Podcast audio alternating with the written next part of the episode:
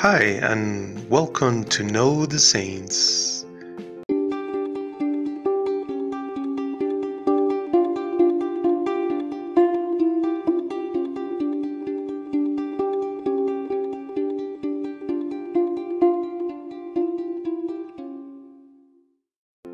On this episode, on June 22nd, we'll be talking about the life of Saint Paulinus of Nola. He was a bishop and confessor. Paulinus was of a family which boasted a long line of senators, prefects, and consuls of Rome, and he was educated with great care.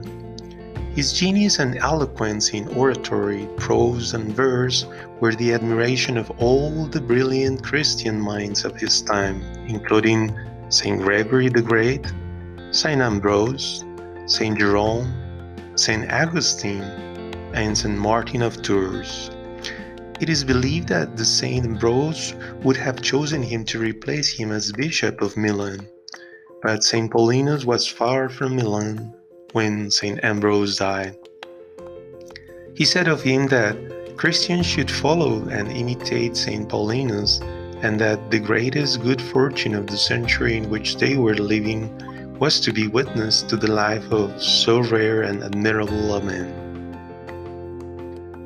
Saint Paulinus, at first Roman consul and then prefect or governor of Rome, had more than double his wealth by his marriage with a virtuous Spanish noblewoman. He was one of the wealthiest and most honored men of his time, possessing domains in several nations of Europe. Though he was the chosen friend of saints, he was still only a catechumen and trying to serve two masters. But God drew him to himself along the way of sorrows and trials. The first and only child of Paulinus of Therasia died shortly after birth. Saint Paulinus received baptism soon afterwards, at the age of 38, from the Bishop of Bordeaux, Saint Delphine. Then he withdrew into Spain to be at liberty to pray in solitude. He was ordained a priest in Barcelona and afterwards retired to Nola in Campania. And then, in consort with his holy wife, he liberated all his slaves, sold all his vast estates in various parts of the empire, distributing their proceeds so widely and generously that St. Jerome says, both east and west were filled with his alms. In Nola, he built the magnificent church of Saint Felix and served it night and day, living a life of extreme abstinence and toil. He and his wife agreed to live as brother and sister. They exchanged their silver utensils for those of wood and pottery, and wore robes of rude cloth, practicing from that time on a genuine poverty. Certain highly placed worldly persons were very much offended by this abrupt change in the way of life of these persons of such great dignity. Nonetheless, in the year 409, Saint Paulinus was chosen Bishop of Nola, and for more than 30 years so ruled as to be conspicuous in an age blessed with many great and wise bishops.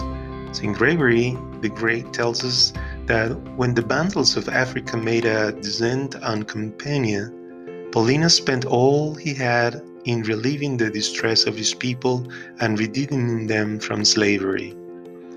Finally, when all had been disposed of, there came to him a poor widow, whose only son had been taken away by the son-in-law of the Vandal King.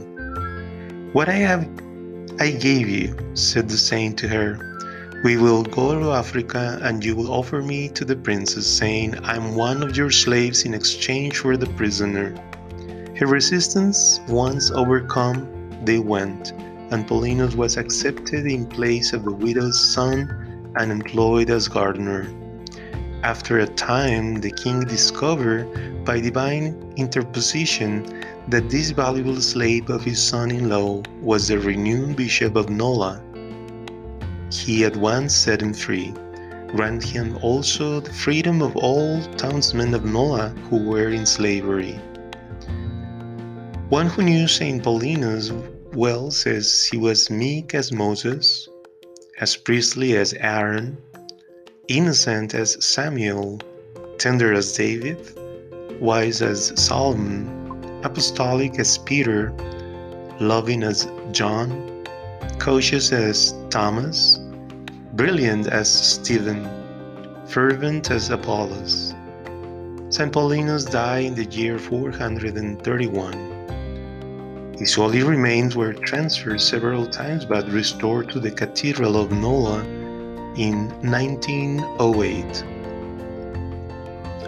Perhaps a reflection taken from St. Augustine. Go to Campania.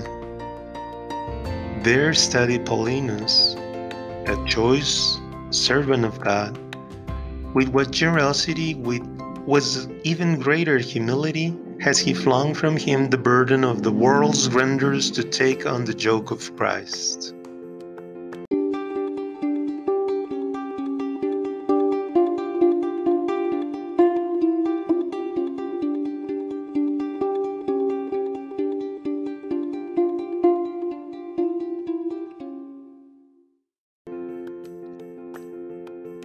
I thank you all who have been listening these different episodes on Know the Saints.